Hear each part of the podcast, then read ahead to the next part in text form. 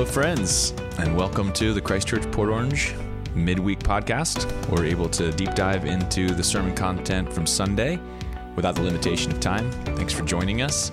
We are in a series called Binge the Bible, where we are reading the Bible in six months, and this is season one, episode two. And uh, we're loving the feedback that we're getting from everybody and excited for the engagement and the questions that are coming our way. And we look forward to getting into some of the topics and questions uh, that came our way this past week. We'll be covering uh, Genesis chapter 31 through to Exodus 35, and we'll kind of um, meander all the way through the end of Exodus, even though that wasn't part of our reading for this particular period. But uh, at this point, everyone who's following along has probably read that. In fact, you probably are into the first bit of Leviticus if you are keeping up with us real time. Next week, we're going to be covering uh, Exodus 36, if there's anything left over, all the way through the end of Leviticus, the whole book. But there will be no Sunday sermon because if you're following with us uh, in real time, the last Sunday of January is Fifth Sunday Fun Day. And so we don't have a sermon planned. Uh, the next sermon will be on February the 5th, but we'll be reading through all of Leviticus and Numbers by the time we get to that Sunday. So there'll be a lot to cover, and uh, don't let our lack of a Sunday service stop you from sending in your questions on the book of Leviticus. And thank you to Alan D, who already sent us in a bunch of questions, really good questions for uh, next week's podcast, which we will record midweek, even though there's no Sunday sermon. So stay tuned with us, and we're going to jump in. I think I'm going to start uh, each subsequent podcast with a section I call I Stand Corrected. So thank you for those of you who are listening carefully enough to catch me uh, saying the wrong thing. So I did mention the way uh, that God, in His holiness, consumed the strange fire of the prophet or the high priest's sons, and somehow Hophni and Phineas slipped out instead of Nadab and Abihu. And Hophni and Phineas, of course, are the rebellious sons of the priest Eli, much further on in the book, and they are, in fact, more evil and not judged. And so we'll get to that uh, when we get into that section of Samuel. But yes, in fact, that was Nadab and Abihu, not Hophni and Phineas. So thank you.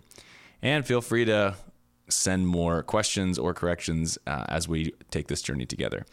All right, let's jump in. So we are going to kind of rewind the tape a little bit back into the back half of the book of Genesis. And a couple of the questions we had were pertaining to the end of Jacob's life and the kind of switch hand blessing that he places on Joseph's two sons, uh, Manasseh and Ephraim, who from this point forward become Ephraim and Manasseh.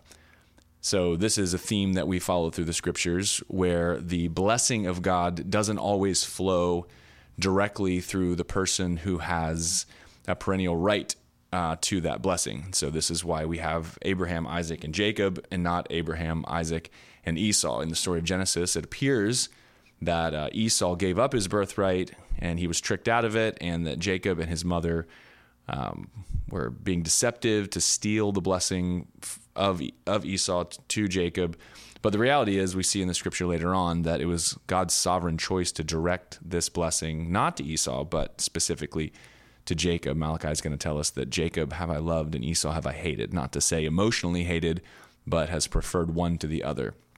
And so the blessing was directed by God. And so throughout the Bible, we're going to see this pattern of a skipping over of the firstborn, and that occurs with Jacob in the blessing of Joseph's sons. Manasseh, which of course means granted. This is the first son born to Joseph in Egypt um, by the daughter of the priest Potiphera, the Egyptian. And then his second son uh, born Ephraim, which means fruitful. And it's Jacob, who was the second born twin, who received the blessing that in his old age crosses his hands to bless Ephraim with the right hand and Manasseh with the left. And Joseph, of course, tries to undo this to say, oh, no, no, this isn't the right order. And he says, nope, this is the right order. In fact, from this point forward, um, these two are going to be known in reverse order as uh, the half tribes of Ephraim and Manasseh. And that's what happens. And that kind of brings us into the section of the end of life prophecies uh, of Jacob and the different things he says about the different tribes. And it's important uh, as you read through Joshua, especially, and you start to see the the um, conquest into Canaan and the way these things spread out. And then through the Judges, a lot of the things that you're going to observe happening in the book of Judges and in Joshua are going to be fulfillments of the prophecies um, given by Jacob over his sons. Of course, the most important is the one for Judah, where he says, The scepter will not pass from Judah. We mentioned that in the last podcast.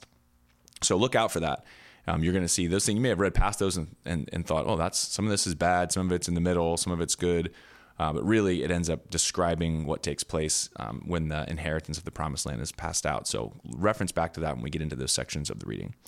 One of the things um, that I absolutely loved and stood out to me in my reading, and maybe you experienced this as well, was in the early chapters of Exodus when God is calling Moses and Moses objects. I know some of you were mentioning that to me. Okay, so Moses is called by God. He, he sees the burning bush and he approaches in curiosity. He's told to take off his shoes. He's on holy ground, and God begins to speak to him and identifies him as his chosen deliverer. And as I mentioned in the Sunday sermon, um, not this week, but last, if you're reading that, you're thinking, yeah, Moses is the guy. Like he's obviously the person who can have access to Pharaoh's house and he speaks Egyptian. He understands how these things work. He has personal relationships with everybody in Pharaoh's household, and he's a Hebrew. Uh, he's in a position of prominence and he's being chosen by God. Um, he speaks both languages. He knows both cultures. Like if there ever was a person to stand in the gap between the Israelites and the Egyptians, uh, it would be Moses. And yet Moses is quite convinced that he's not that person. And, you know, we read this in just a couple brief chapters from his birth narrative to this encounter with God, but um, he's 80 years old at this point. Like he's had a whole generational life in Egypt up to about age 40. And then he's run as a refugee. He started a whole new life over. He's taken a wife. He's had children. He has a new career. No one knows who he is. He's living in anonymity. Um, he's he's thinking that he has a bounty on his head in Egypt. Like nothing in his world is saying, "Hey, why don't you go back to Egypt and get in Pharaoh's face and and uh, become the self-proclaimed leader of this people who uh, didn't respect you then and probably won't now?" And so, like any of us, it's very human. His responses, um, his responses, and and so you get this first objection in Exodus 3, who will I say sent me? Which is, of course, an amazing setup for God to begin to reveal himself as the great I am.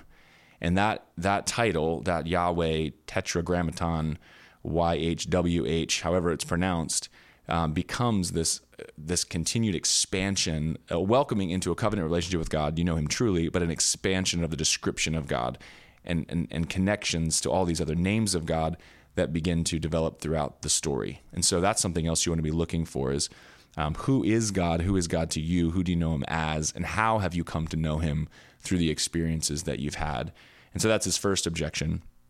The second, the second objection is that they won't believe me. And so God gives them these multiple signs with his staff and the leprous hand and uh, pouring water on the ground and it turning to blood. He's like, here's some proofs that I'm with you. And these are like, these are not parlor tricks. I mean, this is like heavy duty supernatural stuff. And so here's my name. Here's who you tell them sent you. Here's these proofs that you're my prophet. And then the third objection, he just says, I'm not equipped for this. Like I can't, I, I don't have the goods like in and of myself. And I think um, from a less intellectual and kind of a, a more personal perspective, I think we all kind of go through the same type of argument with God when we are encountering Him personally and then accessing a sense of our calling is at first there's this like, I don't know enough. I don't know you well enough. Um, who, what am I supposed to say? Will the words be there? And so there can be this inherent insufficiency in your sense of your relationship with God. And and really, if you're following the Lord and you're walking in your calling, that never actually goes away. You always feel like there's more to be known and there's more to grow. And, and there's a humility and a dependence that comes from God being God and you being his servant, and regardless of where it is you are in that development. And so I think it's a very normal and natural thing. And I think it's something to look to Moses and, and see his humanness and then also recognize God's persistence in his pursuit to give him an answer to that question. And not only that, but to overcome his second objection um, and give him these signs. And God does that for us too. Uh, he does things for us that are impossible. He puts us in impossible situations, and then He calls us to be faithful, and then He provides and He moves in a miraculous manner. Uh, by which we are uh, affirmed in our faith, and then also that it justifies the ministry that God has called us into. And so, if you're doing what God's called you to do, you probably have those some of those miracle stories as well. Maybe not a leper's hand from your jacket, maybe not a staff that turns into a, a snake, or uh, water that turns to blood. But you'll have those stories that, you know, God called me to do this thing. It was humanly impossible. There was all these obstacles, and yet he moved miraculously. And that's certainly the case for me as well. And then all of us, when we seek to engage in what God's called us to do, we're going to have that same objection of I am I don't have what it takes. And part of that part of that can just be fear. It can it can be us not recognizing what everybody else can see if there's a calling or an anointing on your life. But part of it is like what God calls each of us into is more than we can handle. And that's part of the point. We're supposed to be working with Him, cooperating with Him, and making ourselves willing vessels to be able to be used by God uh, in a way that He gets the glory. And so that Moses w- was not eloquent of speech, that he was a stutterer or whatever. He, it's hard to say from the Hebrew exactly what his problem was, but he did not see himself as a good communicator. And yet God pairs him with his his eloquent brother and who becomes the high priest Aaron. And so God's always moving. Now, the thing that may have stood out to you that you did not notice, a lot of people said to me, actually, three or four people said to me, I never realized that after all of those objections, where God gets burning mad, answers all of Moses' objections, and then sends him into Egypt, that on the way he intended to kill him. In Exodus chapter 4, the Moses, uh, God was going to kill Moses. What? what is going on here? And so there's there's a lot missing from this interaction that has to be pieced together. Um, the most notable feature is where Moses' son Gershom is circumcised. And the reality here is while there wasn't a Mosaic law at this point, the sign of circumcision had been given in Genesis to Abraham um, years into his covenant following of the Lord and in, in uh, expectation of the coming of Isaac. And so Abraham and every male in his household is circumcised, and then Isaac is circumcised on the eighth day. And that certainly would have passed to Jacob and to Jacob's sons all the way down to Moses. So this would have been a, a Hebrew ritual that had not been enshrined in law yet, but would have been the um, the sign of inclusion into the nation of God. And this is a picture of Moses having thrown off his old life and, in a way, backslidden away from his historic faith. And now he has an intermarriage with the Midianite's pr- priest's daughter and a son who uh, apparently his wife had an objection to the circumcision taking place. And instead of Moses standing up to say, No, this is the identity of this son of mine, and he is carrying this covenant of God, he gave in to the wife's preference. And so she she's the one who actually um, circumcises Gershom, and we're not sure of his age at this point, and says to Moses, "You are a bridegroom of blood to me." And so there's this um, there's this rift, and it doesn't actually say at this point that she left him, but uh, it's intimated because later on, after they've made the exodus, um, she comes back with Moses' sons and her father, and they're all reunited in Exodus 18. And so it would appear that it was it was Moses' action of not circumcising his son that had God's opposition, uh, and that there was some intervention there, the details of which we do not have, and that was when uh, his wife departed from him, and then he meets up with Aaron next. So yeah, it's an interesting feature of the story, and I think one like the end where Moses is denied access into the promised land, begins to highlight for us that there will never be another prophet like Moses, but he's also still not the perfect mediator that we require. And so you're going to see things like that pop up throughout the storyline of the scripture. And they just speak to the fact that, you know, a better son, a better Israel is needed, a better high priest is needed, a better king is needed. And uh, this is one of those instances. So great question, good observation. I love that we're reading at that level and seeing things we've never seen before. So the next kind of section, and Bill, Bill's joining us today too. If you have any interjections, feel free to speak up.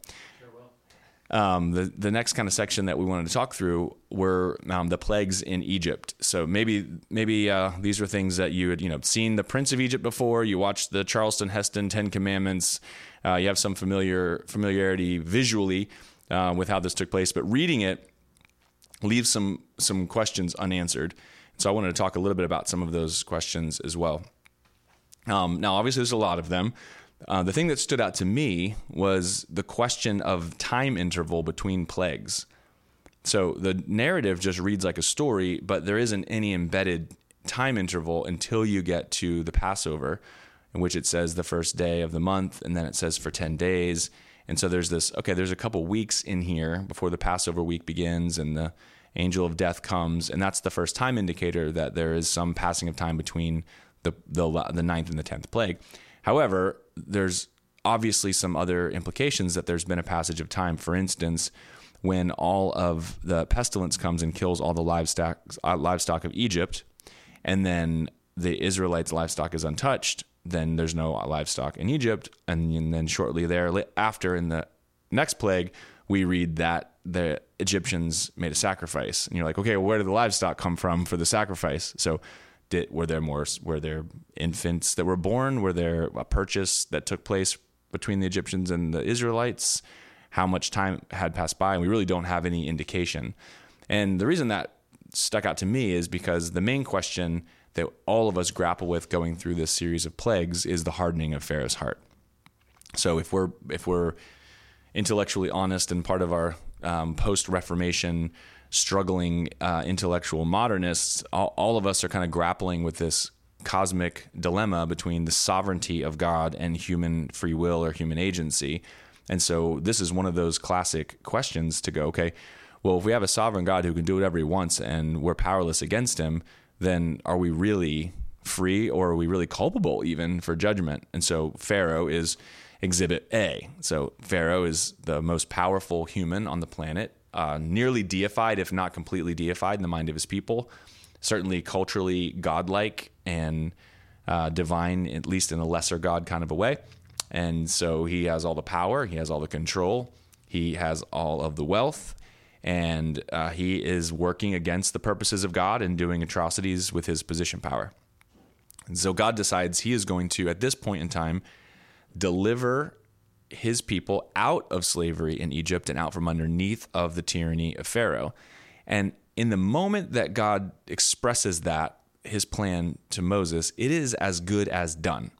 And so this is the part that I want to kind of draw people's attention to because it does say again and again and again that God was going to and then did harden Pharaoh's heart. And so this is not this is not a, you give God the the um, the pass. Oh, may, well, maybe Pharaoh was he was had a hard heart anyway, and no, it literally says that repeatedly. Um, God says that uh, to Moses in Exodus four twenty one, and the Lord said to Moses, "When you go back to Egypt, see that you do before Pharaoh all the miracles that I have put in your power, but I will harden his heart so that he will not let the people go." Then you shall say to Pharaoh, Thus says the Lord, Israel is my firstborn son and I say to you, let my son go that he may serve me. If you refuse to let him go, and there's that if, behold, I will kill your firstborn son, which is the final of the 10 plagues. And so the purpose of God is stated at the outset, and the power of God against Pharaoh in order to bring about God's full circle expressed judgment in the 10 plagues, ending in the death of the firstborn, is laid out from the very beginning. And the reality here is that the judgment of God was just against Pharaoh before he ever started engaging with Pharaoh on the release of his people. You're going to see this um, clues of this in the scriptures. For instance, the the Israelites are in Egypt, and God is keeping them in the desert for multiple reasons. One is He's revealing Himself to them in new ways. Two is He's building for Himself a people with a with a collective identity because they don't have one. Um, three, he's working out the unfaithful from among them and building faith into the next generation. But he's also delaying entry into the land of Canaan because one of the verses in late Genesis tells us that the the iniquity of the Amorites had not yet reached fulfillment. And so it would have been unjust of God to bring the expulsion uh, and, and the execution of those uh, people groups in Canaan until they had reached deserving it. And so there's a delay that's happening there too. One of the things that you're going to see emerge throughout the scriptures is that although there is a lot of violence and a lot of death, and some of it is at God's hands, God is not unjust. God does not leave, God leaves room for repentance, and God is not unjust. But when the time for judgment comes, whether that comes swiftly in a moment or through a series of 10 plagues by which God is fulfilling another purpose, the judgment of God is indeed just. And so you know, God could have allowed Pharaoh to let his people go, but then people would not have understood the power of God specifically over the gods of Egypt.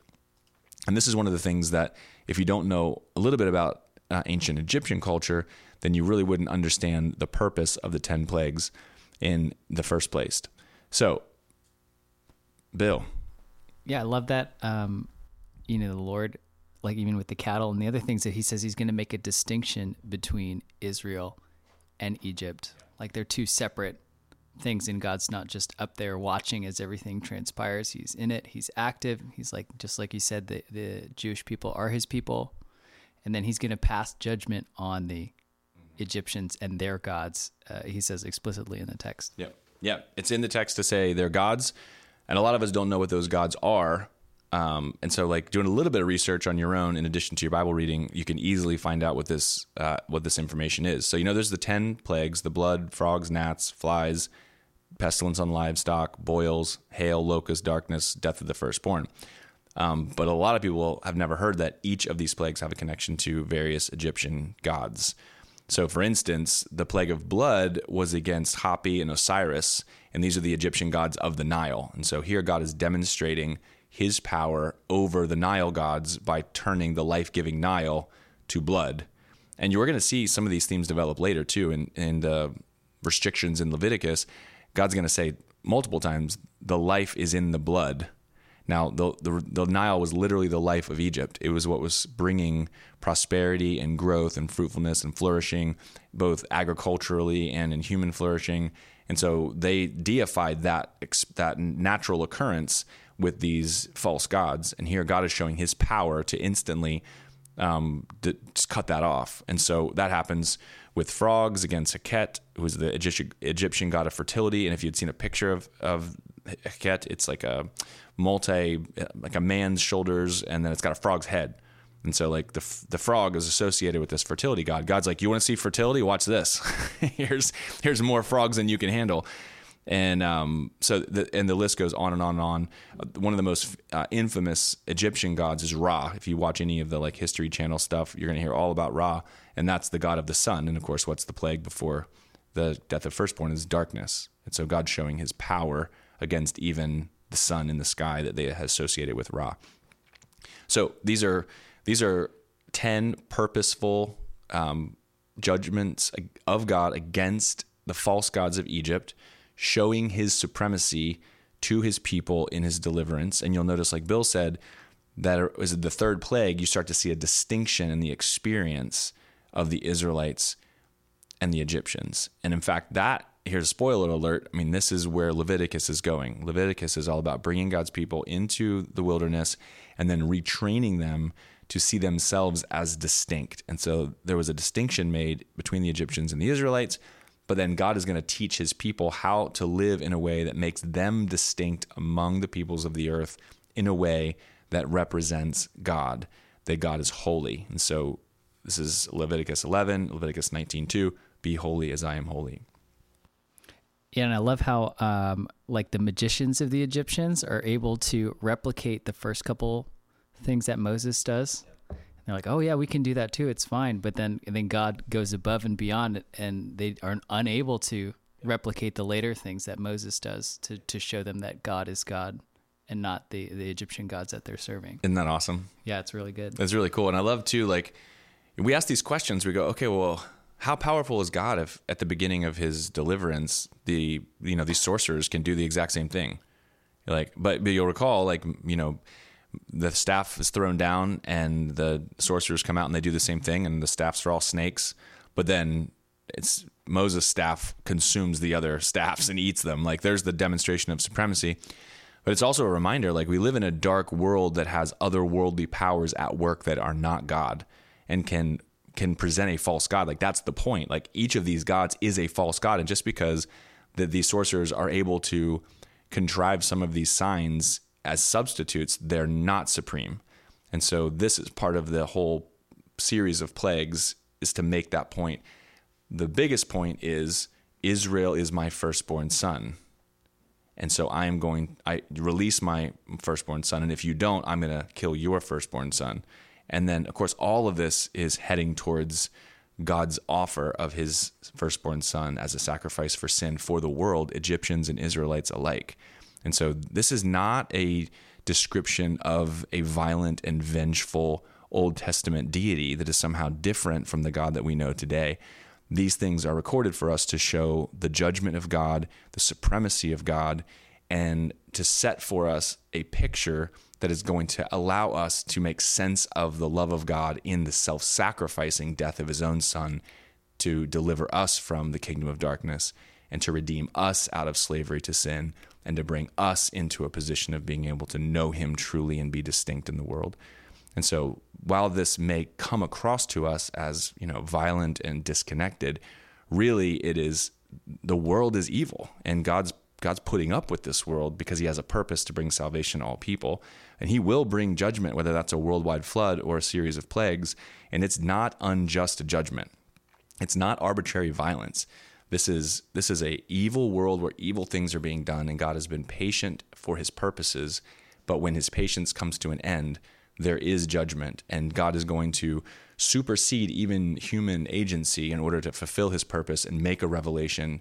And the revelation, I mean, uh, let's see what passage this was. Um, yeah, it's Exodus 7 1 to 5. This is one of the places that God says he is going to harden Pharaoh's heart. But listen to what it says. And the Lord said to Moses, See, I have made you like God to Pharaoh, and your brother Aaron shall be your prophet. And you shall speak all that I command you, and your brother Aaron shall tell Pharaoh to let the people of Israel go out of this land. But I will harden Pharaoh's heart, and though I multiply my signs and wonders in the land of Egypt, Pharaoh will not listen to you. Then I will lay my hand on Egypt and bring my hosts, my people, the children of Israel, out of the land of Egypt by great acts of judgment. The Egyptians shall know that I am the Lord when I stretch out my hand against Egypt and bring out the people of Israel from among them. The point of God's judgment is always that people would come to know who He is. And sometimes people would rather be aligned with their own inward, broken, sin sick desires or under the power of the enemy and reject God. But God is always moving, even in judgment, for divine revelation, not only for His people, but for all the nations. That's where this started in Genesis 12, and that's where it's going to end in Revelations 5 and 7. Yeah, and I love how uh, even when they're wandering in the wilderness, that the the people of the wilderness will say are have like heard of God's great judgments on Egypt, and they're like, "Hey, you're you're the people of the God that we've heard of. We don't we either a they're like, "Hey, we don't want to mess with you," or "We don't want you in our land," or however. Like, but the word of God's judgment had spread even farther than he just described in the passage you read. Like, it was for for uh, Israel and for Egypt, and now we have even all the people in the Promised Land have heard of God and who He is. That's an awesome part of the story. And, and, and, it's juxtaposed too of like our unbelief. So you have the Israelites who are trembling at the end of Numbers to go into the land, and it's only Joshua and Caleb who are saying, "No, we can do this. Let's go." They have faith in God, and little do they know it's the dread of God and God's people that's on the people who are in that land in the first place. And so, yes, that news, that news of God's judgment and God's deliverance and God's uh, protection and calling of this special people had spread uh, like wildfire even generations later. And so that's beautiful. And it's part of the seeing the unfolding story, which is why I love reading the Bible at this pace. Because just days apart from understanding something that happened hundreds of years before, you're seeing its prophetic fulfillment or its implications in the future. It's awesome. So, a couple of the other questions we got were in uh, relation to judgment and tests. So, this was a piece of the sermon on Sunday that we couldn't really get into. Um, but the, the, this is all about testing and God's revealing faith and the lack of faith, and He's showing Himself to be uh, trustworthy in all of these tests. So in Exodus 16, we looked at the manna test, where God's saying, um, "Here's manna from heaven," to the grumbling of his of his people.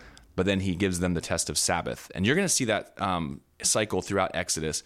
Um, I mentioned this when we did this in the Hot Topics series about the Sabbath, and this is still. I'm, I'm, I'm going to invite a friend of mine who's a Sabbatarian. Uh, Rich Tidwell is going to join us for a special podcast specifically on the Sabbath. That's that's going to be coming.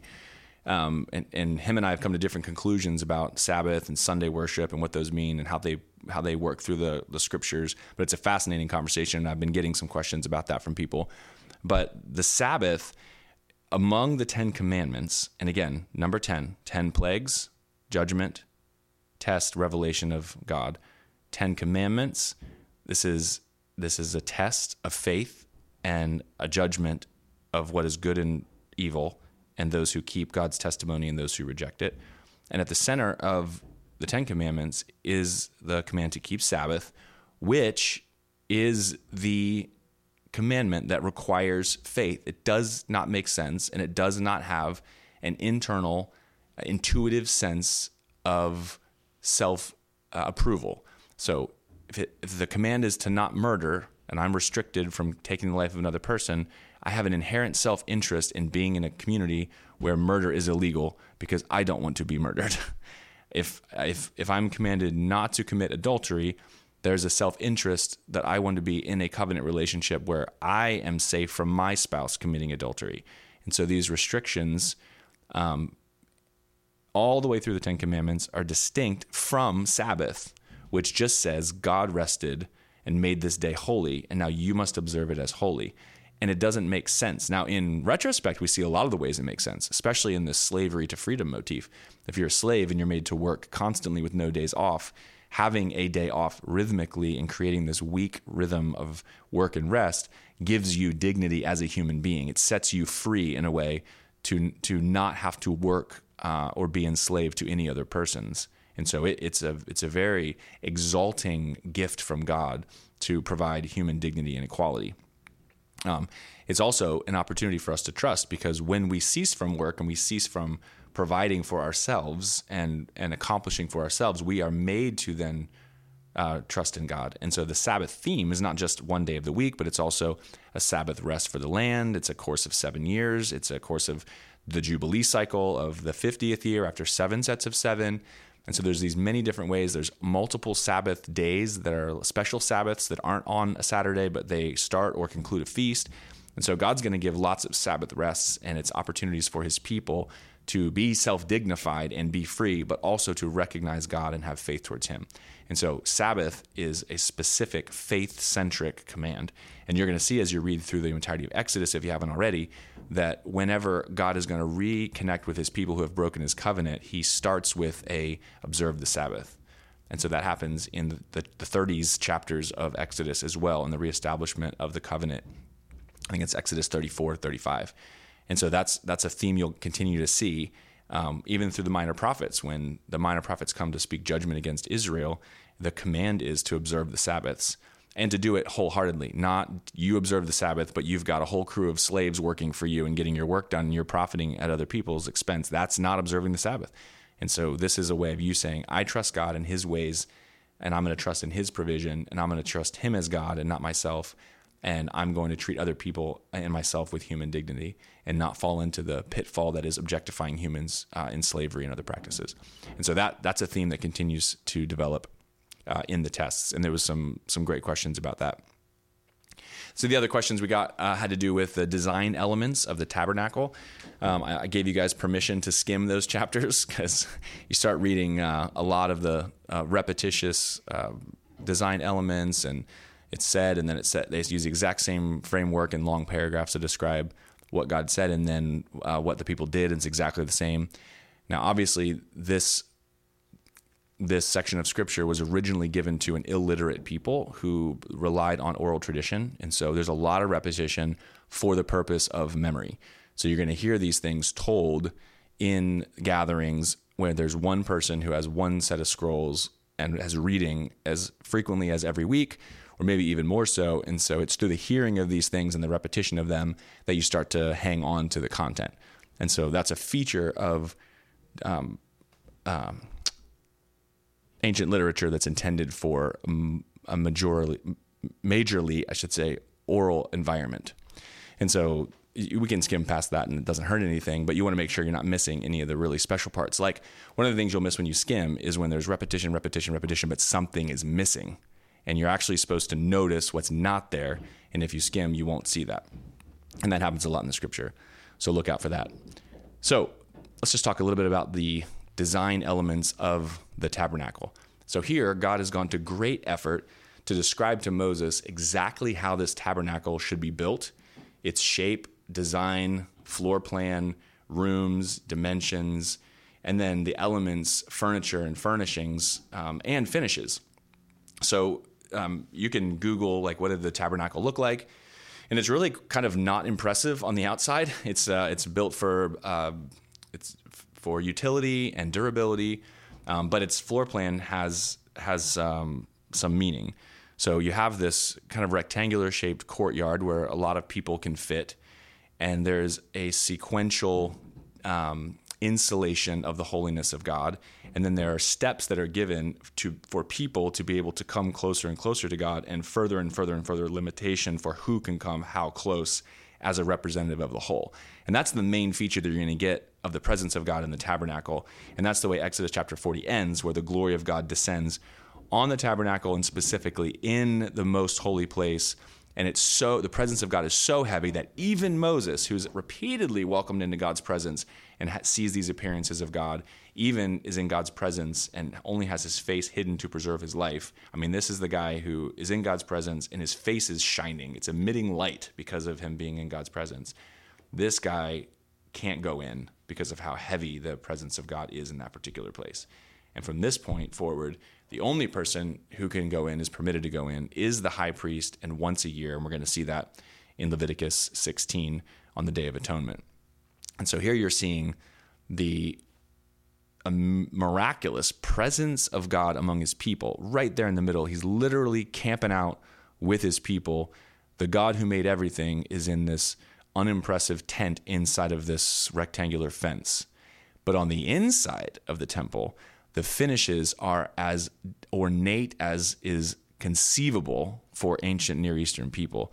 The blues and the purples and the embroidery and the carving and the gold overlays and the acacia wood and the the draperies and the I mean eh, this is like this is like the most incredible temple throne room ever imagined beyond anything that Pharaoh had crafted for himself in life or death.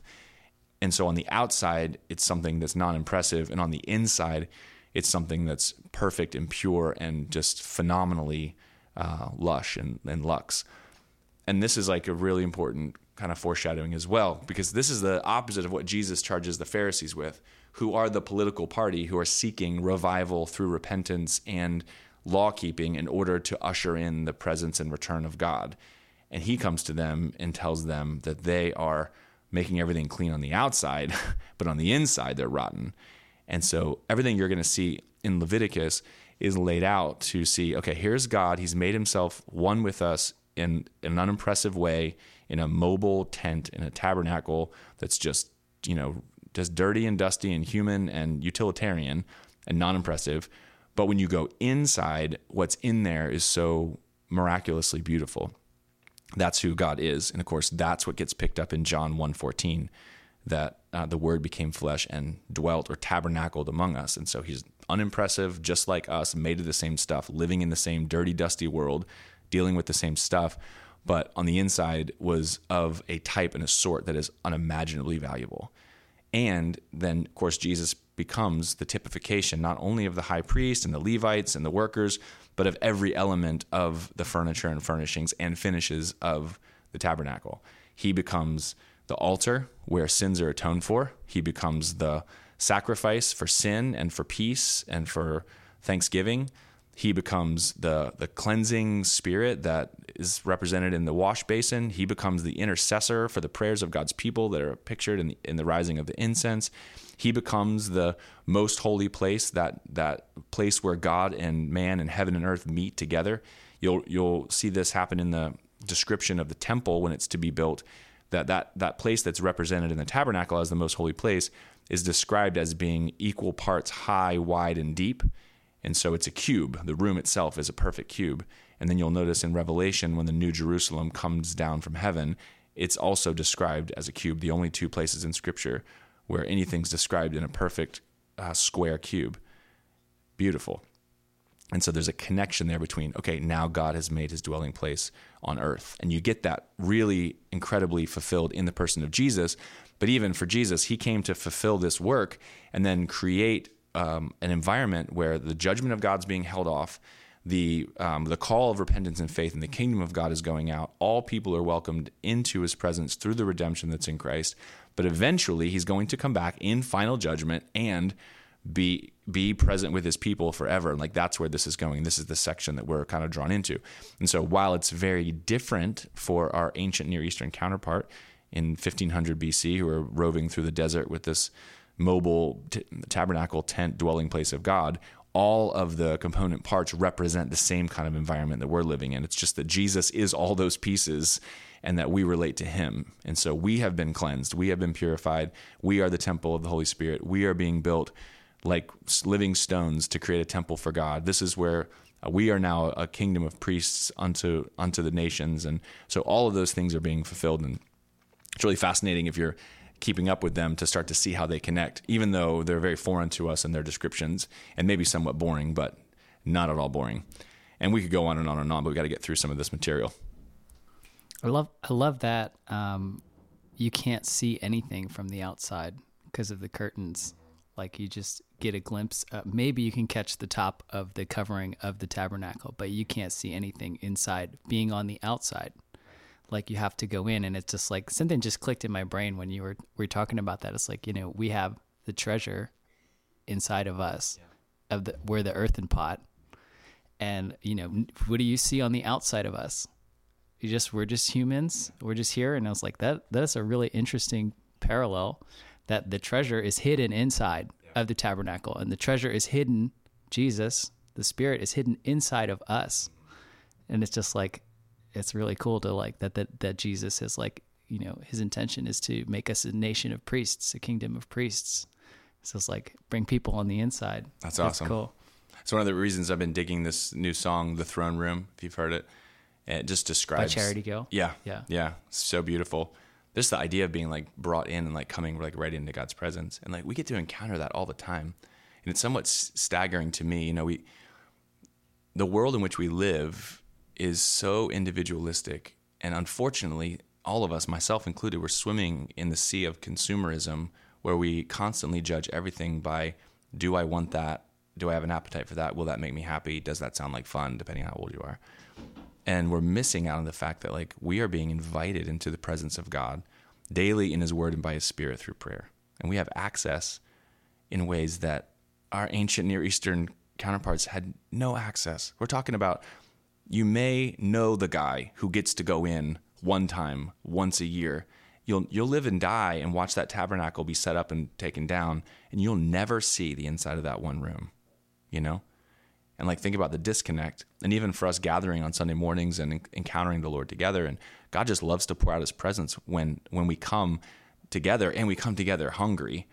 And so we have this opportunity as a nation of priests to like encounter God and create an environment where the presence of God is so powerfully tangible that people who don't know God and are far from him can sense it even though there's not spiritual life occurring inside of them yet. And like that is like just mind blowing. And I would just love to see people begin to understand just the profound nature of how we get to encounter the the power and presence of God in this new covenant age. Yeah, to think that like you maybe know that priest that got to go in one time, but like God lives in you now. And it's just like it, you think back to like Ephesians and like the people are the church. Like those are the building blocks of the church. It's not a building. Like Right. God like everybody was mystified when God said, "Yeah, I'm going to build my temple and it's going to be people." Yeah. Like that like who who saw that coming? Yeah. Even when Jesus said uh, that, you know, they were marking about the temple when he said it, I'm gonna, I'm gonna tear it down in three days, build it back up, and they're like, it took us 50 years to build this. How are you going to build it in three days? And then it says, but he was referring to his body, and of course that's a direct reference to the his death and resurrection. But then what what is what's the euphemism that's picked up for the bride of Christ, the church, the flock of God? It's the body of Christ. Like he's building us up and we're the space where he's interacting with the world. And that is so mind-blowing and we treat it so trivially sometimes. And I would just love to see I would just love to see God's people stirred for the reality and the beauty of how close we get to come and how frequently and the environments that we can create and interact with the Lord in our gathering places. And it doesn't mean that God's a special at church or in some church building. It really is about the people of God. And I, having having been a part of Christ Church now and gr- having grown to three services, it's amazing how easily it is to distinguish a distinction between people who are coming in each service. And you can tell there's people who are here who are hungry for the presence of God more than the last service. You know what I mean? And there's something really special about that. And I just want to see that cultivated in all people to have this expectation of encountering God and to see how valuable that is. Yeah, I love to be surprised when you're like expecting something from a service and it actually happens in a different service. Yeah. yeah. Yeah. Maybe not what you expected. But you can tell when people come hungry and open and desiring God, He always meets. I mean, if you draw near to me, I will draw near to you. He says, and he means it. And uh, the the floor plan and the furnishings and the finishes of the tabernacle really draw that out for me. And so I was really blessed reading them this time, even though the first time I was kind of like, oh, that's weird and foreign and unusual. Uh, but a little bit of research and you start to see. And we haven't even got to talk about the ark. And I'll give you a little forecast. So this blew my mind. This reading, and I I wrote my Easter sermon already, and it, it, it happened when I'm looking at the fashioning of the ark, and I'm going to give you the little, I'm going to give you the sneak peek, uh, spoiler alert, okay? I love this, and I had to skip forward in my Bible when the cherubim are being described as the on the mercy seat of the ark. So the ark of the covenant is this box. It's made of acacia wood. It's overlaid in gold, and it's the presence of God. We're later told that it it perpetually contains two omers of manna the tablets, the second set of the tablets of the Ten Commandments written with the finger of God, and Aaron's budding staff. They're all in there. Now, we don't know where the Ark of the Covenant is. You can watch Indiana Jones. You can figure out if you think you know where it is. When it, if it was destroyed, if it's hidden somewhere on the earth, who has it? Nobody knows. But it was for a period of time the sign of the presence of God. And we're going to read that when we get into Second Samuel and First Kings, where the ark is moving back and forth, and um, interacting with like Dagon and the Philistines. So that, that, that motif of the presence of God. But if you look at the mercy seat, which is the the atonement cover, the word there is for atonement, and that's there's a there's a play on words with the word cover. So even kofar, like in the uh, ark narrative, the pitch that goes on the outside of the ark is the is like almost the same exact word as atonement cover. And so like pitch and cover and seat, these these are all these words that carry this meaning of atonement. And of course, atonement comes through the sacrifice at the altar, but you're making your way in from outside to inside. And when you get to the presence of God, there's two angels sitting on the edge of this rectangle. And then I was reminded of the resurrection story when Mary and Mar- uh, Mary Magdalene and the ladies walk into the tomb. And what do they see? They see an empty grave, which would have had a slab, a rectangular slab for a body. And at each end, the head and the foot is sitting an angel. And so you get this picture, this like arc like picture of an empty tomb, and it and it's it, it's tied to the Ark of the Covenant, which is just crazy. So we're going to talk about a little bit about the the presence of God, where it is, and what it looks like now that Jesus is not in the tomb. Anyway, pretty cool stuff. Moving on, got some great questions um, from a handful of people. Uh, Rebecca S sent me some questions, really good stuff out of a dense little section of Exodus in chapters 32, 33, 34. You definitely like slow down when you get into these sections if you haven't read this yet. You can skim through some of the laws that don't make sense to you, but when you get into this section of the golden calf and Moses' response and his intercession before God and the reinstitution of the covenant and the things that God says about himself, you got to slow way down these chapters and really take this in. Now, actually, before we get into that, um, the section preceding it, which you probably skimmed, had a bunch of case law. Okay, so you get the Ten Commandments, and then you get Moses talking to God during those 40 days before Moses comes down to find the people dancing around the calf. And in that period of time, Moses is getting these descriptions of how these laws that God has just given apply in different circumstances. Now, that may at first hit you like, okay, why would you? Cons- was this like, is this a thing that happened? Are we constructing like just hy- hypothetical situations and then applying these scriptures to those hypothetical situations? So, this is a, a genre in the Old Testament that's called case law. And it's basically saying, in this case, how, how would the law be applied or what would justice look like in this environment? And so, a lot of times, these things end up being uh, misinterpreted as a justification for evil. For instance, there's a lot of case law that talk about what happens, like, for instance, when you're beating a slave. So let's just say you're beating a slave and then your slave dies. Oh man, dead slave. What does justice look like in this instance? And the, the the law there is like, okay, that this is what you do if your slave is beaten badly but then recovers, and this is what you do if the slave is dead. And you're like, can we talk about the slave thing for a second? Like, before we get into what happens when you beat him, like, should you be beating him? And is this like a justification for slavery? And of course, in the early history of America, when there was ethnic slavery, there was a lot of Christian people, Southern Baptists in particular, who used scriptures like this as a justification for slavery, as though it's something that's always been, will always be, that's not off limits, and it's just a matter of how you treat your slaves, not whether or not you have them. So I want to address that because anybody who's reading with a critical mind is going to go, well, hold on a second. Sounds to me like the Bible is justifying polygamy and rape and premarital sex and slavery and violence against people and and here's the thing It's very important. Um, there is not an implicit approval of evil in these sections like rules for Hebrews. That is not what's going on there. In fact, most of the time you're going to get case law. The case law is going to start in a less than ideal situation. In fact, it's going to be predicated upon a series of transgressions, but it's going to be speaking directly to a transgression that's three or four layers deep inside of the evil that already exists. And it doesn't mean, for instance, when you read a law that says, you know, if your second wife, who's not your favorite, has your firstborn son, you can't show favoritism to the firstborn of your favorite wife who has your third son. That's that's illegal. And you're like, okay, I get that, but why why do you have two wives? you know? And so the the the answer is like you shouldn't have two wives. But just because there's a case law that expresses an idea inside of an environment that's less than ideal or already predicated upon a transgression, it doesn't give a justification for that transgression.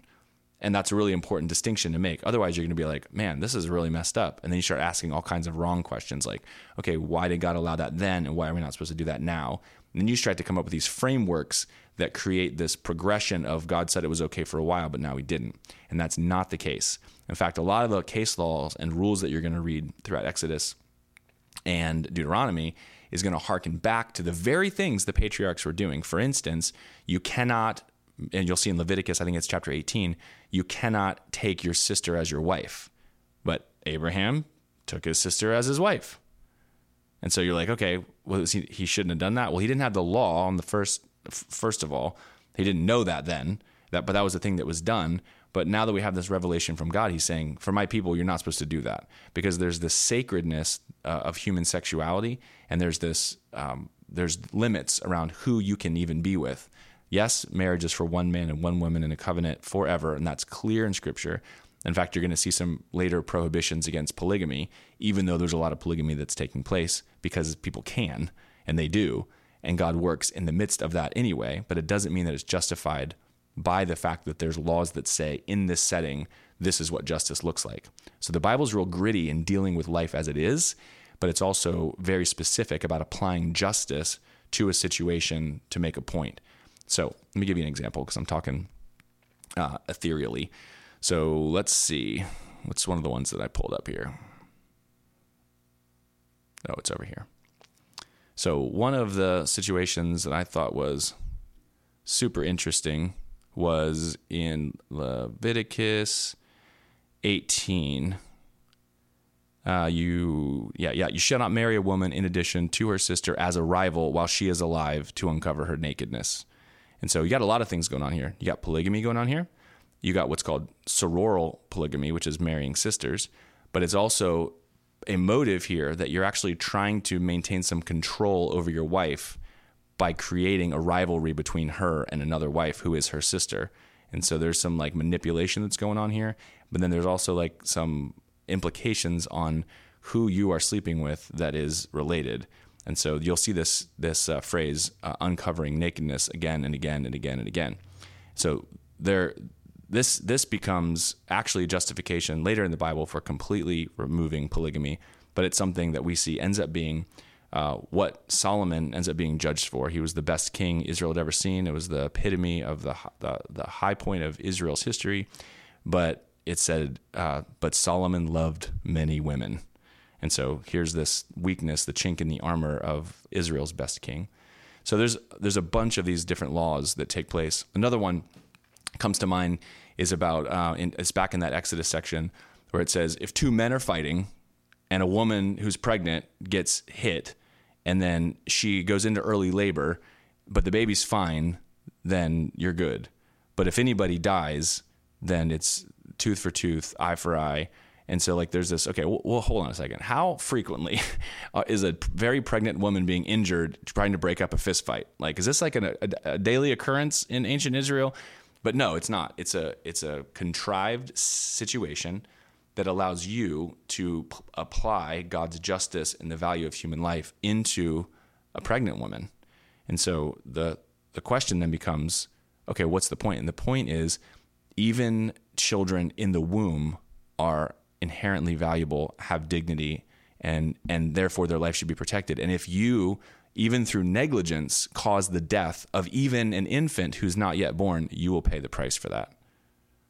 Do you see like how powerful that is when you actually take it apart, not from its case, not from its hypothetical situation, but its application of the law? Yeah. Yeah, I feel like all the um, the case law is like God's revealing what His heart is in these examples because our, you know, Jesus said the whole law is summed up in love God, love your neighbor, and if we had those characteristics and the aspects and the knowledge of how God does things, the way He does things, and we did things that way, right? Like we'd we'd uh, we'd be in, we wouldn't need the case law to to describe it to us, Right. Because those things would be natural for us. We'd Right. be like, hey, yeah, I've damaged you. Let me repair that or make reparations towards the things that I've damaged. Like one of the the things that I think about are um, if you borrowed somebody's ox in here and they weren't there and it died it was your fault and you had to replace their ox but if you if you hired them and they brought their own ox and their ox died it was their fault so you think about like modern day like lawnmower if i borrowed your lawnmower to cut my lawn and Yep. it broke i should fix it Yep. and give it back to you how I borrowed it. But if you come over to cut my lawn and I'm paying you to cut my lawn and your lawnmower breaks, That's that's, on on, you. you. right? like Yes, those things exactly. make sense to us. Right. And it's just like the heart, God's like totally after the heart, but like the real question is what is God's heart and what does it look like? So I feel like he's like revealing it to us through all of these examples. Yeah. And you're going to see this no more clearly than in Leviticus 19. So this is going to be in our reading in our podcast for next week. And so look for this dynamic because Leviticus 19, it that has verse 18b, which is what Jesus cites as the second greatest commandment to love your neighbor as yourself. So Jesus identifies number one commandment of the 10 commandments from Exodus 20, most important commandment, and the second, which is like it. Skip all the way ahead to Leviticus 19 and 18, which he pulls out of that verse, love your neighbor as yourself. He says, in fact, the whole law and all the prophets are summed up in these two words.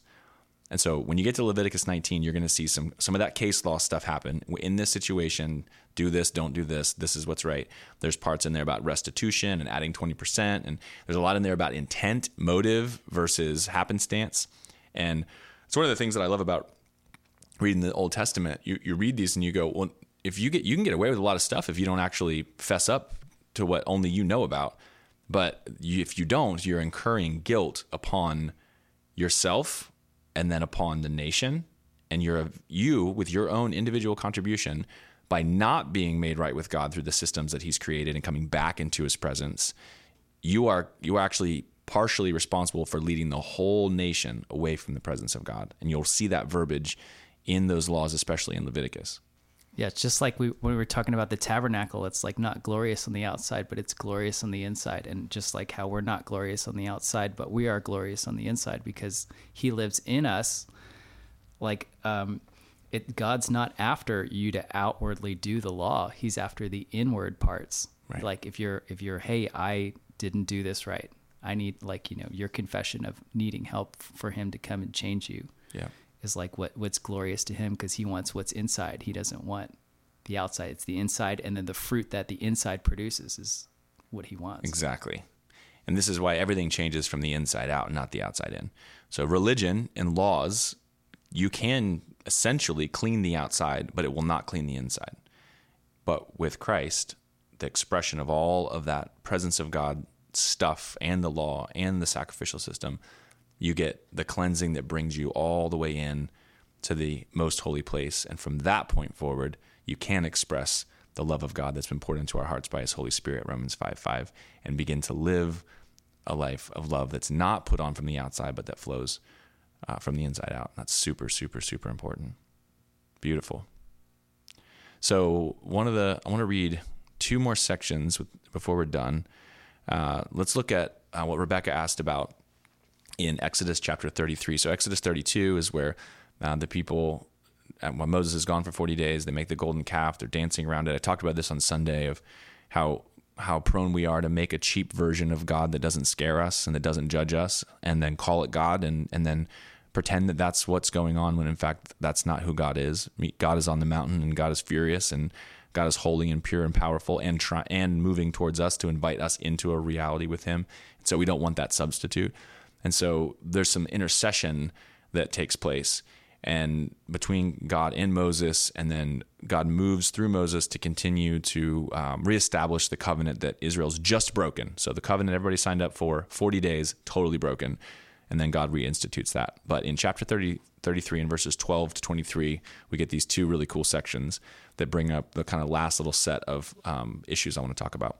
So, verse 12 of Exodus 33 says Moses said to the Lord, See, you say to me, Bring up this people, but you have not let me know whom you will send with me. So Moses understands he's being sent out, but he's not being led. Okay, so this is before the Holy Spirit, the the cloud descends on the finished tabernacle, right? Because the people haven't responded, they haven't brought all their offerings. the The spirit of of these people hasn't stirred them to fulfill all of the the design that was given to Moses.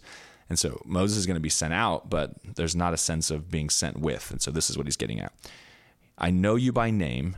You have said to me, I know you by name, and you have also found favor in my sight. Again, that's that Hebrew word for grace. So God's showing grace towards Moses.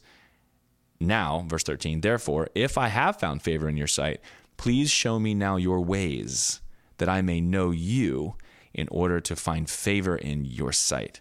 So he's saying, listen, I want to know you. You've already shown me this favor, but I want to know you. And in order to know you, I need to know your ways. So I need you to give me a description of what it looks like to follow you. Of course, that's what that's what happens next. That's what you're going to get in Leviticus. But look at what um, he says next. Consider too that this nation is your people. And so he's pointing to the ownership God has of this people, not the quality or the behavior of this people, but the ownership. And he says, this is what God says My presence will go with you, and I will give you rest. And he said to him, If your presence will not go with me, do not bring us up from here. For how shall it be known that I have found favor in your sight, I and your people? Is it not in your going with us, so that we are, and here's the word, distinct, I and your people from every other people on the face of the earth? This Old Testament that we're reading, and especially going into Leviticus, is all about distinction. It's all about what's different. It's all about holy, unholy, defiled, undefiled, clean, unclean. It's all about sick, whole, leprous, cleansed. All of these distinctions are going to be taken into place. But the main distinction is the presence of God with us. And all of the things we're going to read are about things that move us away from the presence of God and then how we are supposed to be returned to the presence of God. So you want to be reading Leviticus with this in mind. What is the distinction between the godless and those who have God, and what are the things that move us out of God's presence, and then how are we brought back into God's presence? And Leviticus is going to answer those questions with signs. It's not com- comprehensive. It's here's a situation, consider the movement away from God, and then how to get back towards God. Verse 17, and the Lord said to Moses, This is the very thing, oh, sorry, this very thing that you have spoken, I will do for you. For you have found favor in my sight, and I know you by name. Moses says, Please show me your glory. Great question, Moses. You're right, spot on. He said, I will make all my goodness pass before you, and I will proclaim before you my name, the Lord. This is, again, going back to Exodus chapter 3. Who do I say sent me? The Lord. That's the, you'll see in your English translation, capital L O R D. So that's the tetragrammaton, Yahweh and I will be gracious to whom I will be gracious. So this is God saying this is his sovereign choice that he is pouring grace on Moses and his people because of his purposes. I will show mercy on whom I will show mercy. Verse 20. But he said, You cannot see my face, for man shall not see me and live. And the Lord said, Behold, there is a place by me where you shall stand on the rock, and while my glory passes by, I will put you in the cleft of the rock, and I will cover you with my hand until I have passed by, and then I will take away my hand, and you shall see my back, but my face shall not be seen. And this is a picture of the most intimate exposure between God and man until Christ himself, of which the New Testament writers say that in the face of Jesus, we've seen the face of God. The veil is lifted, there's no more separation. We have the full manifestation and expression of God in human form. But in this particular instance, God and man are coming together, and it's happening in the cleft of the rock. And I just think about the hymn, Rock of Ages, cleft for me. And it's again just another picture of God's uh, unmerited favor, his mercy upon his people, the fulfillment of his purposes, the appointing of a leader, the anointing of that leader, the revelation of that leader, and then we're going to get this combination of just miraculous, powerful presence of God associated with that particular individual and pictures of their inability to be the perfect person that the world needs them to be. Ultimately, that's going to lead us to Christ, who is the perfect person, and through his life and death and resurrection. And by faith in his name, we're made one with him, joined with him, uh, in, in a union with him that is supernatural, the result of faith, and, and results in our being filled with his very Holy Spirit and to fulfill his purposes. And it just blows my mind as we consider the the era, the age of that we live in, where we're in the spirit age. Like I cannot think of a better period of time to be part of what God is doing in the earth, aside from the glorified state itself, than to be in this spirit age where we get to look back at all of the stuff that we're reading through, see its fulfillment in Christ, and then uh, through faith be joined with Him and be recipients of His righteousness, clothed in, in His righteousness, completely forgiven and cleansed. And it brings us to this place of being able to be uh, I think, genuinely repentant, honest, and vulnerable before God. And in as much as we are loving one another, we can have a community where we can be as honest and vulnerable with one another. And that's one of the challenges of community is that we get into an environment where we want to put our best version forward it's the it's the social media effect you know? We put our you put a picture up of your profile picture and it's a wonderfully flattering picture of you but everybody who knows you knows that's not exactly what you look like you know? That's your best day 13 and a half years ago from the best angle and in the best shape and the best lighting. But we do this thing in, in community where we want to put that forward but that's that outside in approach. And what we're seeing here is the inside out approach it's it's the way in which God dwells with us, and it, it, if we can come to one another, like here's where I'm at, and find an environment where you're accepting and accepted, you can begin to experience some of the communal life that God intends for us. But it requires faith in God, some trust given to other people, and a willingness uh, to be vulnerable to go, here it is what's on the inside. And what's on the inside of me before Christ is a mess, but He's made me whole, made me clean, made me undefiled. He's changed me on the inside. Anything that's good that's there is because of what He's done. And now He is working from the inside out to bring uh, love and power and transformation into my life so that I am living distinct on the earth with Him. And, and that's just a, a beautiful picture that we can get right out of these Old Testament books. Yeah, and like just to go back to Moses asking to see the glory of the Lord, something that I've been like really meditating on or like going back to over the past four months just to go to read it is uh, when when the Lord does go by Moses in uh, the next chapter in Exodus 34 6.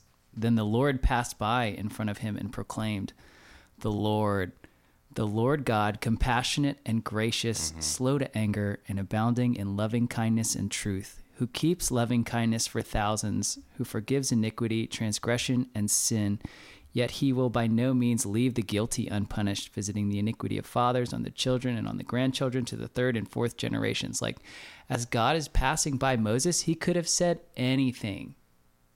Yeah. But, like, this is what he chose to say. Like, describing his character compassionate and gracious, mm-hmm. slow to anger, abounding in loving kindness and truth. You know, and even though he forgives, he's still righteous. He's going to judge those who who are not justified. Yeah. So it's just like like wow, like yeah. God's like you know, and what did Moses ask? He said, "Show me your glory." Yeah. And like this is what God says. He's like, "All right, you can see the backside of my glory." Yeah. You know, and then I'm going to call this out. Like I'm going to proclaim yeah. this uh, like as I go by. Yeah. Like he could have said anything, but that's like what God chose to say. Yeah. To Moses, and it also it also brings me back to uh, like Psalm one fifteen one. Not to us, Lord, not to us, but to your name give glory. Yeah. On account of your uh, steadfast love, your chesed, yeah. and your faithfulness. Like yeah. so, there it is again, your steadfast love and your faithfulness. Yeah, one one of the um, emails I got this week from Natalie, she was asking, you know, if if there's a key verse from each book of the Bible, what would it be? And then would wouldn't it be cool to memorize the key verse? You know, maybe maybe I mean Genesis so jam packed full of things, but I think about Genesis 50, 20, you know, what you meant for evil, God meant for good. And like some paraphrase of that, but you memorize one little verse. And I think if you're looking at Exodus, if you have in chapter 33 the lord saying to moses like i'm gonna he says show me your glory. He says i'm gonna pass by you and i'm going to proclaim my name to you. And then in verse 34 that's what he describes. I mean wow.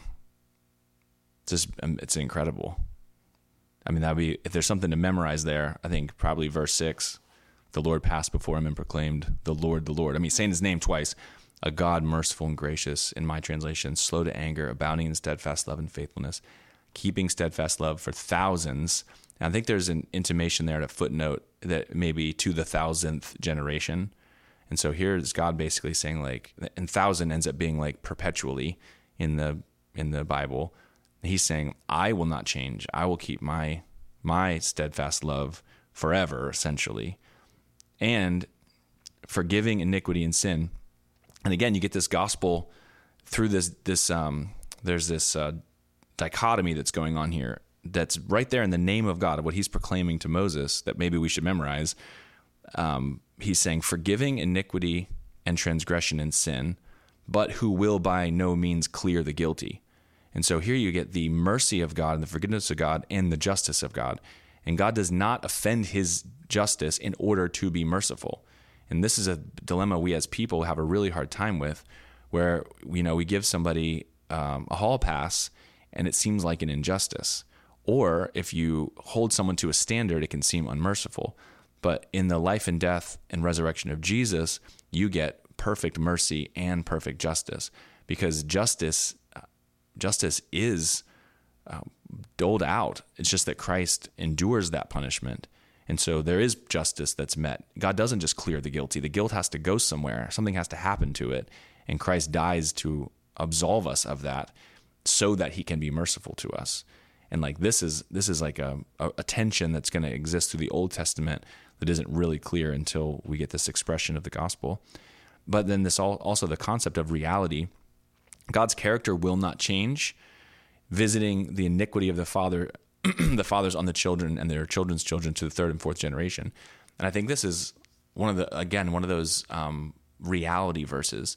Like your your sin matters. Like the things that you do wrong is going to have implications, generational implications. If you if you choose to be, you know, harsh or abusive, that is going to that is going to detrimentally affect your children. It's going to shape them in a way that's going to have an impact on their children, which is going to result in a fourth generation being impacted because of your sin. That's the real world that we really live in that God's working through. the good news is he's faithful not just through four generations, but through a thousand generations. And everyone has access to his mercy and grace. And so, like, the good news is there's healing to be found. But a lot of us are living lives dealing with the failures of one or two or three generations back and having to deal with those implications. And that's just the world in which we live. And it's the world that God's redeeming us out of. And it makes sense of that. Like yes there are going to be repercussions justice and sometimes the penalty is going to fall to people who had nothing to do with that original transgression. That's part of the world we live in but that's what god is coming to set all things right. And so whoever you are all of us have our own guilt before god. All of us come from an environment where we have been the the victim of abuse but God can not only heal our brokenness, but He can also forgive our iniquity. But that only happens as we approach His steadfast love. And that happens in the place where justice and mercy meet. I think that would be the verse I would probably memorize from, from Exodus, It'd be 34, uh, 6 and 7. That's powerful.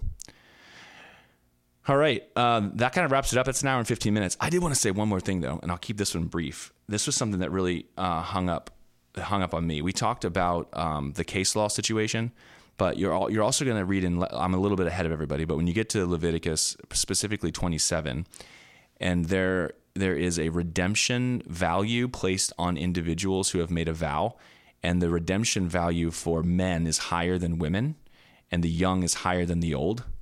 And a lot of times, um, especially for us Americans who are seeing everything through the eyes of equality and freedom, whether you are more on the progressive end of the spectrum or the conservative end of the spectrum, um, we are kind of uh, tuned in to notice inequality.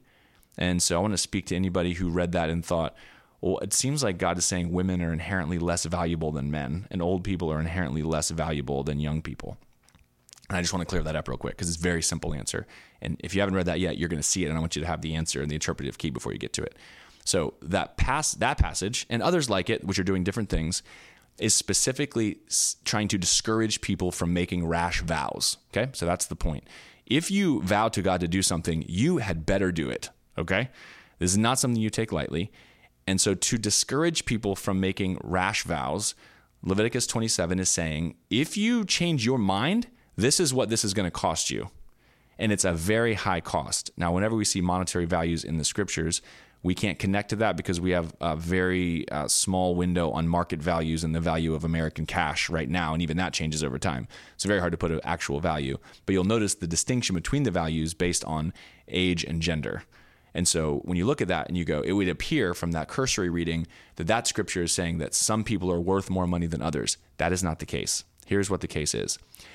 In, a, in an attempt to discourage people from making rash vows, a monetary value is put to the person who would have to pay to redeem themselves from out from under that vow and no longer be um, held by it. And that is going to be evaluated on the fair market value of your labor wage based on gender and age. And so you think about okay, what can a man in this society earn in his lifetime versus what can a woman earn or contribute to society in her lifetime? And then based on how old you are, we're talking about marketable depreciation. Um, what would that price tag be? And so the point is just using essentially fair market value to say, if you want out of this vow, here's what this would cost you. Yeah, and it reminds me of uh, when they collect the redemption money earlier. Mm-hmm. Yeah, like the same story. It's different though. He's like specifically for redemption money, and everybody pays exactly the same, the same. price. Rich and poor. Yeah, there's no distinction. Female, zero distinction. Right, because there's only one, one redeemer. Yep, that's so right. it's like everybody is worth the same in that redemption cost. Right. So just like to contrast that. It story. is exact. It's really really important. Yeah, because if you're looking for a scripture that's going to establish equality of humanity, then there's tons of them because God's the one who actually does establish equality. But if you're going to see something where there seems to be a distinction, don't immediately get irate and think that and make a judgment about God saying that people are less valuable than others. That's not the case. In fact, the more you understand and apply these case laws and you look at the interpretive method for chapters like Leviticus 27, you're going to see that God is using the values of things, like real market values, to make a point. And so, yes, everyone is equally dignified and valuable to God, and we see that in the redemption cost, the shekel, and and and how much left of your life you have, and what that value is. You need to take into consideration before you devote your whole entire life to Levitical service. All right, well, that kind of wraps it up. Thank you guys for interacting with us. Um, I got a bunch of preloaded questions for next week uh, out of Leviticus. And so look forward to uh, reading through that with you. And again, no Sunday sermon coming up. If you're following with us in real time, it's Fifth Sunday Fun Day. So you will not see a Sunday podcast. The next podcast that'll be in the Christ Church Port Orange podcast feed is going to be next week's um, season one, episode three, Binge the Bible. And we look forward to being with you then. Thanks for following.